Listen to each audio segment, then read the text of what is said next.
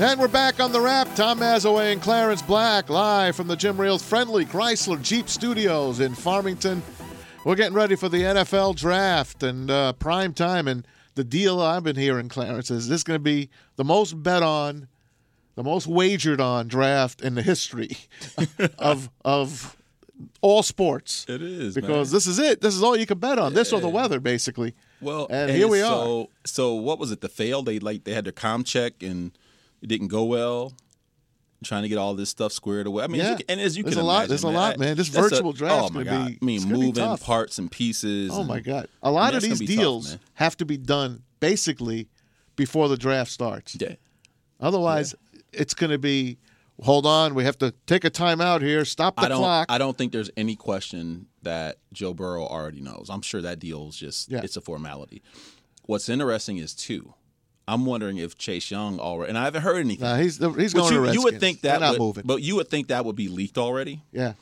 Um, or he plays But a somebody, poker face. but like somebody made a great somebody made a great point too, which is because it's you can like there's the video, but can you hear? Like people got to be making deals. There's a lot of you know, so this is going to be There's people on their phones, cell Yeah. phones. and no one's ever done this, so they're trying to figure it out. Are people going to be walking out of rooms? And it's just this is weird. There's a guy in a Winnebago outside of Dave Gettleman's house, the New York Giants uh, GM. He's like the backup. He's the assistant GM. In case something fails in Dave's house, they can go to the Winnebago. Winnebago, yeah. Yes. Yes. I mean, teams are. This is unbelievable. Yes. I wish we knew. I hope I hope there's like I wish we could be outside of Bob Quinn's Yeah. house or his bunker. well, I told you dude. I want to see. I want to see. I hope that it turns into like Cribs. Where we can get like the tour of Roger Goodell's man cave. Oh, yeah. it's just like you remember MTV Cribs. Of course. Like I wish. That's what I wish, man. Like we could just see What's forty million a year buy you, Roger Goodell? like a six floor basement. Forty like a- like an year. elevator. That's what that guy makes. elevator. Well, 40 yeah, it's definitely an elevator. He's definitely got an elevator. Forty million a year. Not bad. For, Work, for do it, work for five years and just retire. I'm good. You I'm good. That's a job you don't want to retire Oh, from. yeah, no. You'd be a Especially those, those NFL uh, owners, as long as you're getting them money, Yeah. they'll keep you there. Yeah. They'll keep you there. Now, he's the most booed man uh, in America, probably. Well, I mean, and Gary he- Bettman is always earned- booed as well. earned- He's earned a little bit of it. Anyway, we're going to have Justin Rogers from the Detroit News join us. He has his mock draft 3.0 out. It's about two hours old now. So we're going to chat with him and uh, see what he thinks the Lions are going to do. And he's got them making a trade. We'll have to wait and let you know uh, when we get him on, and we'll let him tell you what they're going to do. But the Lions have their picks. The Patriots picked up an extra fourth round pick now for Rob Gronkowski, who is now in Tampa Bay. We talked to Greg Auman on our last show from the Athletic in Tampa Bay, and they're all set. They're all in. And then you got guys. I'll tell you right now, if the Lions don't move from third, I'm on your boat. I'm on KB's boat. I'm on Freddie's boat. Just take take your quarterback because you're not going to pick, God willing, in the top three uh, anymore, or at least for a long so time. You, that's your hope, at least. You're you're a diehard fan. Yeah. Right. I'm I'm man. I love the Lions. I I want Who has more. Lions gear than me? No, bro. No, but you you you go hard, legit.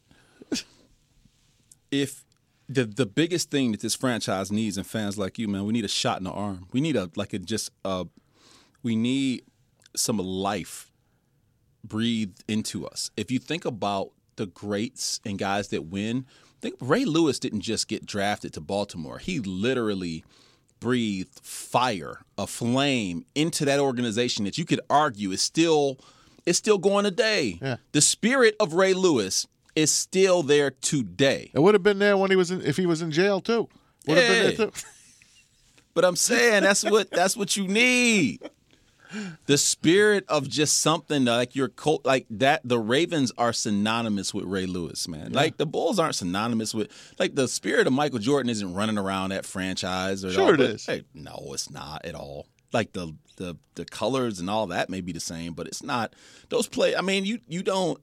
Those players aren't holding on to that. That's not a part. Like the fan. It, in this what makes football so unique. Like Mahomes, man, Mahomes has that thing. Favre, like the great ones breathe. They they light a fire that it just it doesn't go out. In football, it's just something about the game that, that where you get one guy. We need that. I know we do. Sue was that. I thought. hey, he was. It's too bad uh, they made the decisions they did, and, and he walked. Anyway, uh, on the phone with us now is our friend Justin Rogers from the Detroit News. He joins the rap here, Tom Mazawey and Clarence Black. JR, you got your uh, mock draft 3.0. Your finale is out, your masterpiece. And what are the Lions going to do, buddy? Man, if I didn't have to do any mock drafts, that would be even better. But uh, that's the that's the job. Um, it is. I, I firmly believe and have for a while that Jeff Okudah will be uh, a Detroit Lion. You know, following Thursday night, I, I'm not convinced it's going to be at three. Uh, I think there's still a good chance the Lions will be able to trade down, um, but it is a weird environment. I think we all know that, and you know maybe they do have to stick at three, but I, I think Okudah is is the guy. All the uh, the rage now is the Dolphins moving up, not only to take Tua, but to take an offensive tackle and try to jump the Giants. So I think now the Giants may be a wild card. If the Dolphins don't want to deal with the Lions, then maybe the Lions call the Giants and say, "Hey, you want to protect yourself? Move up one spot with us. Maybe maybe that's out there as well." Yeah, I mean, there's, there's so many smoke screens at this point, and it's really tough to decipher what's what. Uh, I, I think we all know that, that Miami has the the compelling amount of draft equity. They can swing a bigger bet than just about anyone to, to go up and get who they want. And the Giants historically, with with Gettleman, haven't been a, a team that has taken um, a tremendous amount of risks. I mean, they're they're just not a team that trades up or trades down really in the first round. They they kind of prefer to stick where they're at. So I think I'd be surprised to see the Giants make that move. Um, I'm also not entirely convinced that uh, the offensive tackle storyline for Miami is, is completely accurate. I still think that it's more likely that they're interested in moving up for a quarterback. We all know that that is the the money position in the NFL. That's where you find the guy that's going to help carry you to the next level. That team needs an offensive tackle, no question about it. There are four at the top of this class, and and I think that if they really want one, they probably can leverage their their number 18 pick and maybe some uh, additional draft equity to to move up in the the middle part of the first round get to a then get your offensive tackle. I think Gettleman was a a, a craps roller. I mean, he took da- Daniel Jones last year. People almost jumped off the cliff. Yeah, I was, one of, I was one of them. And I'm a Giants fan. I grew up a Giants fan. I and I couldn't believe that pick. But when I watch that kid, I love what I see.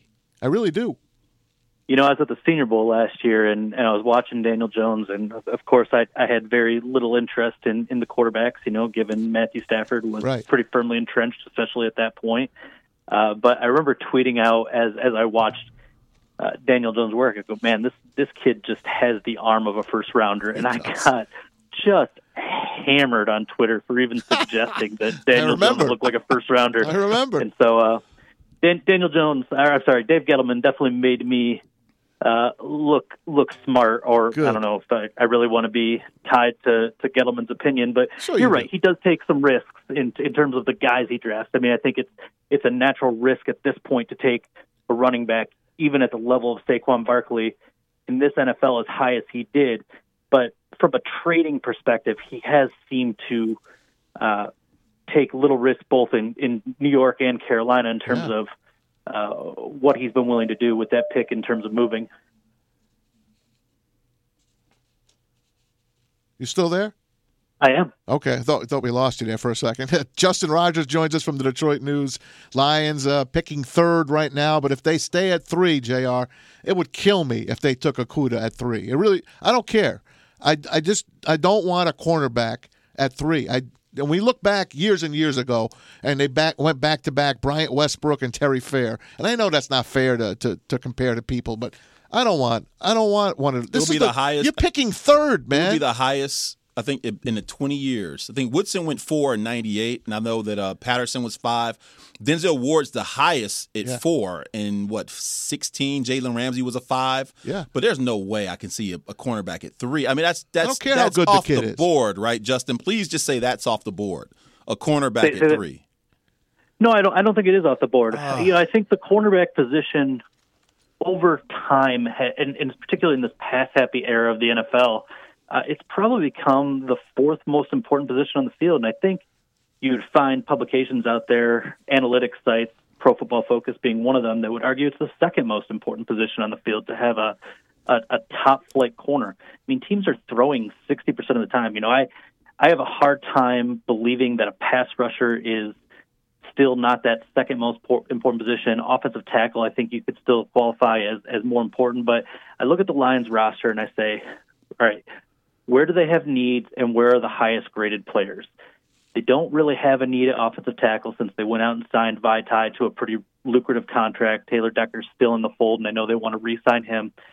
I don't anticipate Chase Young being there, and I think that's, I guess, the wild card that needs to be discussed. If Chase Young is on the board at number three, then yeah, that's the pick. You obviously take him over a cornerback.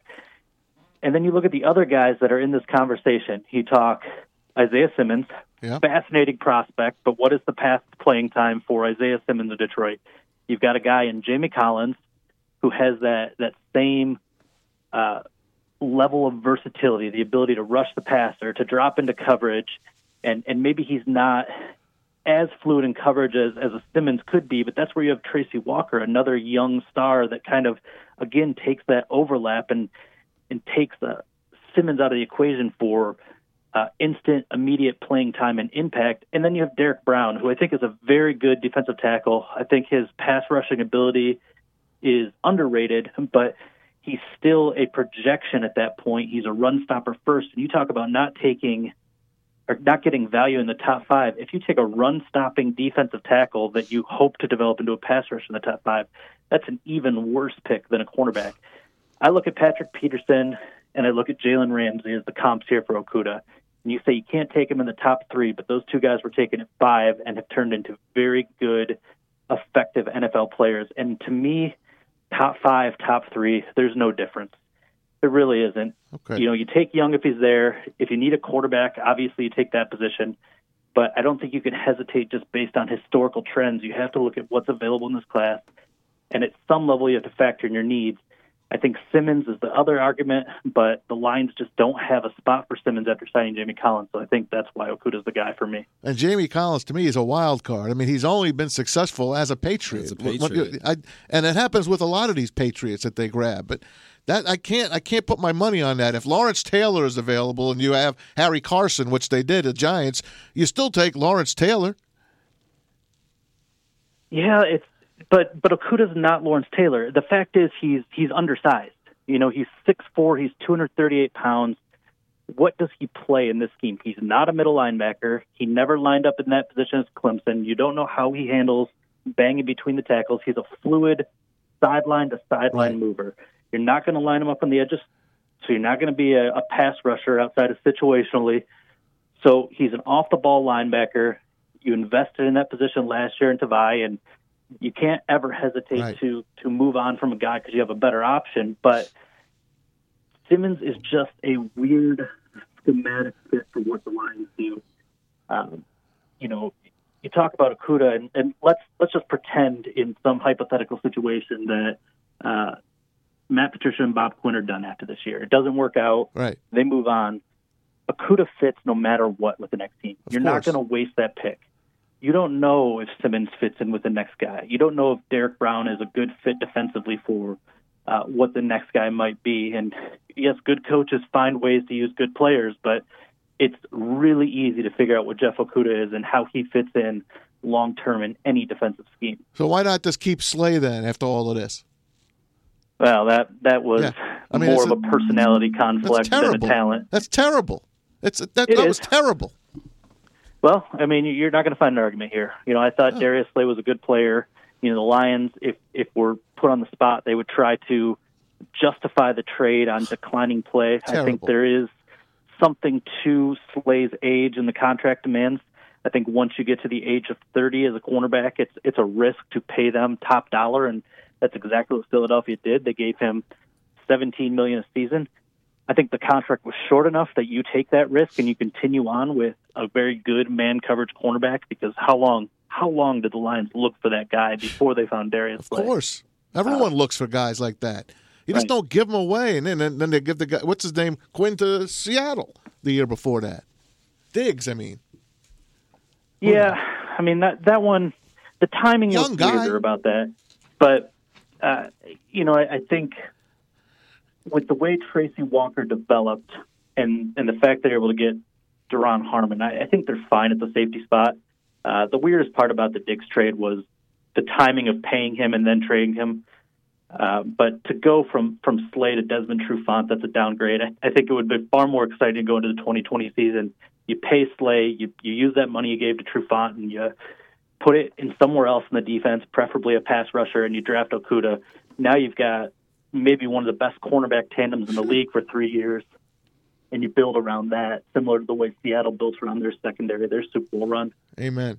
Justin, the, the, if there's a theme to this draft for the Lions, I mean, it is overall is it is it about being safe?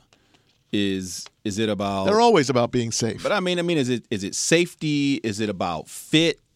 I mean, is it? A, I mean, what is what is the overall theme of this draft? And and as you look at this, will Lions fans post draft be, you know, do you think they'll be happier, or do you think they're just going to kind of look at this and say, okay, it's just same old Lions? Well, with the fact that they need to win now, you know, and I, I know that that term doesn't quite have meaning for everybody, but there is this uh, mandate from ownership that um, they, they have to be a serious playoff contender to to retain their job. I think those early picks have to be contributors, and I don't know if that's a whole lot different than than how Bob Quinn has approached it previously. You look at his his first round draft picks: Taylor Decker, Jarrad Davis, T.J. Hockenson, Frank Ragnow. All those guys, there was a clear path to playing time. That's how Quinn thinks. He wants his first rounder to have the green light to to be out there immediately and contribute. And again, that's that's why I look at Okudah as the obvious guy. He could go right out, plug and play. Uh, but I also think at pick 35, and and whatever else you you may pick up in a in a trade, whether that's Miami's second first rounder at 26 or even their second rounder at 39, you're looking for guys that can can contribute in big ways immediately. In terms of the remainder of the draft, you know, it's it's going to be the same old, same old. I don't think Quinn's going to change his his approach too dramatically. He's going to be looking for long term pieces. He's going to be looking for guys that could contribute on special teams. He's got to find a receiver to kind of um, solve the problem. The fact that they have nobody under contract after this season. Uh, I think that there's room to upgrade the backfield. I don't know if they'll do it early. I think you could make a convincing argument to do it in the second round if the right guy's there, but I think there's also plenty of guidelines, as we talked about with Barkley earlier, that it, it's not the best value to draft running back early. But if you're looking for instant impact, Jonathan Taylor, guy like that, J.K. Dobbins, like that, is going to make an instant impact. I hope they last to that number pick, number 35 pick, one of those guys. We got to have one of those guys. Justin Rogers from the Detroit News joins us. You guys always bust each other's chops. Birkett, Meinke, Rothstein, and you, of course. And who has Tua going no matter what? Is it is it Dave? Does Dave have Tua uh, coming to the Lions? I don't. I don't think he ever has. You know, as much as I bust Dave's chops, I, you know, sometimes I think Dave keeps things afloat because he's bored. Um, I, I think if you ever pin Dave down on what he really believes, then uh, I, I don't think he ever really seriously saw Tua as a Lion, and there's a reason for that. You know, Matthew Stafford is paid what he is. And if you want to argue durability concerns with Matthew Stafford, which I think is an absolutely fair argument after missing time for the first time in eight seasons last year, having two serious back injuries, if you want to argue that is your level of concern with Matthew Stafford, you don't replace him with another guy with massive durability concerns. I'm sorry, it just doesn't make any sense. I think if the Lions were drafting one or two right now, and there was a realistic shot that uh, to, to drafting Joe Burrow, it's a conversation that you would have to have you know, and I, I think you could, I, I would probably advocate for the Lions drafting Joe Burrow if they had that shot. That's the wrong, the, the right long term solution with a guy that just came off arguably the greatest college football season for a quarterback we've ever seen. He's got all the tools, he's got the durability, he's got the leadership. That's the guy you draft to replace your starter, even if the starter is locked up long term and has football left ahead of him. But That's... Tua, I just as talented as he is, the the injuries, the left-handedness, which is a factor with quarterbacks, the fact that he's undersized. I mean, there's just too many things where I just go, no, that's not the gamble I take right now. If I'm Miami, and or if I'm Los Angeles, the, the Chargers, or Jacksonville, and I don't really have a, uh, a lockdown franchise option, yeah, I roll the dice. But at Detroit, it's not the right time to make that move. I think Jacksonville is uh, waiting till next year so they can get uh, Trevor Lawrence. We I listen to Colin Cowherd a lot, and I know he's got his opinions, and a lot of them are wrong. But I love what he said about them. He says they're in complete dump mode right now, whether whether you you know it or not. He thinks Jacksonville is dumping. For what teams are dumping and looking for Trevor Lawrence for next year? Is he the the best in the biz, or do you like Joe Burrow as number one? No, I, I think both quarterbacks are are worthy of the number one pick in their class. But I think the problem that you you learn is you can't tank for a guy and expect it to work. And and I look right at Miami as an example, and it was always tank for Tua, and Yeah. you know at some point it, it turned to tank to Burrow because that that was the guy that leapt to the top of the draft chart. But Miami did so much more to be awful. I mean, if you look at the trades they moved, the Yeah. cuts they made, they tried so hard to be the worst team in football. but they got good coaching They out of their new I coach. love Flores. I love that guy. Yeah, those guys played hard and they won and they won and they worked themselves into the number five pick. So I, I don't care what Jacksonville does. Uh, you know, the players don't think of tanking. That's Right. a front office Sure. Uh, mantra, and so you can't control whether you're going to draft number one or overall. There's always going to be a couple teams that are absolute garbage and might be worse than you. So, um, you know, I, th- I think you have to, you know, Jack. That's why I think Jacksonville is, is kind of being loosely in the discussion here Yeah. with with with Tua and Herbert because they're sitting at nine. They've also got pick twenty. Nine and twenty is enough ammo to move up to number three if they really Yeah. wanted to. Uh, Minshew's marketable. He's fun. You can get by with him for a year and, and hope that things fall apart and you can get your shot at Lawrence. But uh, you know that that's a roll of the dice when you could have, I guess, a little. You could be a little bit more aggressive this year and, and take that chance now. Now, usually we'd all be at Ford Field for the draft. This year, obviously, you know who the heck knows where anyone's going to be. How are you? What? Are you, where are you guys stationed, and how are you like locked into what the Lions are doing, and how, what are you doing, you guys? You, you beat writers. Well, I, can't speak for anybody else, but I'll be home. Okay. Um, you know, uh, it's going to So- be an interesting one to navigate with kids, but What's your setup? uh, What's your setup at home, Jr. Great question. Um, for the draft, I mean, I need the television. Of course. Uh, so um, I only have one in the main floor of my house. That's in the living room. So I will probably be stationed on my couch, which uh, isn't great for the long term condition of my back and hip, but uh, it, it is what it is. Um, make sure we have some snacks.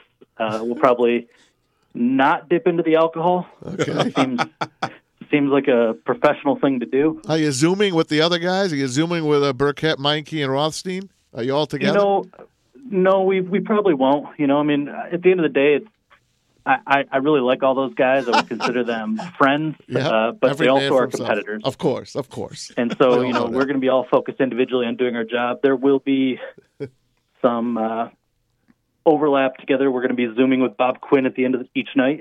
All right. So, um, you know, we will get that opportunity still to interview the GM and kind of get his thoughts on why things happened the way they did, and uh, at least what what he loves about the pick that he did made. Um, we'll also be doing conference calls with each of the picks, hopefully. So we should get a chance to talk to Okudah, Simmons, or whoever that pick may end up being. Who are your go-to guys on the phone, on the uh, on the cell phone, like to, for rumors? Oh well, that's Come that's on. confidential All right. information. Ah, hey, I'm, I'm trying, man. I, I can't. I'm, try- I I'm can't trying tip them. off who my go-to guys are. Hey, But I, no, I mean I do. There's there's analysts I talk to. There's there's scouts I talk to. Um, you know the the sourcing within the Detroit Lions has been Oh yeah, certainly tougher in the Bob Quinn era. Oh, I don't, yeah. I don't want to lie. of course. We know. You know it is it is the Patriots mentality, and and there's very much an effort to keep things in house. Uh, you know I I do still have people that I, I talk to in the organization, but the answers don't come as often or as easy as they used to. That's a fact. That's a fact. Go Justin, Ben. last thing, obviously, you know, everybody dealing with the coronavirus. Um, are the Lions because they are locked in at quarterbacking and, and coach, and they while they've made changes, they still are relatively stable. Are they in as good a position as anybody, you know, maybe in the league um, to handle maybe a a prolonged de- delay? No, the Chiefs are definitely in the best position to handle a long delay. They're, they're going to go to sleep every night with that Lombardi Trophy, and I Uh. think they're returning ten of their eleven offensive players with the great. Uh, the- Lions aren't in terrible shape. You know, I think the the benefit to them was let's let's look at this team as two different teams. The one that played the first eight games, and the one that played the last eight games without Matthew Stafford. You know, in reality, this this is the team that played the first eight games, and so they were three, four, and one. Lost a couple heartbreakers in there. Could have been, I, I think, reasonably seven and two, six and two. I'm sorry. Uh, you, you take that Kansas City game, you get a fourth down stop. You don't blow a 17 point lead in Arizona. You don't get uh, you know screwed by the officials in Green Bay on Monday night. Like they, they had a lot go their, their against them uh, during that stretch, but they weren't a bad football team. They weren't a good football team, but they weren't. They were competitive. They were a playoff contender at the very least. You you make some changes this offseason, and I don't think any of them are particularly compelling. But you look at the guys they did bring in that are um, the, the game changers, I guess you would, are, are the guys that are upgrades. You look at Jamie Collins, you look at Duron Harmon, you look at Danny Shelton. Those are guys that have played in the scheme. Uh, a couple of them know Matt Patricia. The learning curve is minimized. And so they they're better off because of that, because if they don't have an off-season program, there's not a lot of catch-up for those guys. Yeah, So the key is finding rookies that are smart and capable to also assimilate quickly in in a world where there is no off-season program. And again, that's another vote of confidence for a guy like Jeff Okudah. He's coming from a outstanding college program. He's coming from one where he's thrived in man coverage, which is uh, transferable in, in any system, and he's also he's a guy that like once he gets in here, if he gets in here, I think people will quickly fall in love with his attitude toward football. I mean, he's just one of those guys that that genuinely loves the game, gets the game, appreciates the history of the game. And so I think that you know, again, that's another vote for why he's the right pick because I think he could drop in here without that off-season program and he'll be ready. Thanks a lot, Justin. We appreciate it, man. We'll be looking forward Thanks, to Jeff. reading you, man. Stay in touch. Of course. Have a good one, guys. All right, Justin Rogers, Detroit News. Thanks to Clarence and the boys behind the glass. Thanks to uh, Stevie. Enjoy the draft, everyone. Stay healthy. It's Maz and Clarence Black on NRM Streamcast.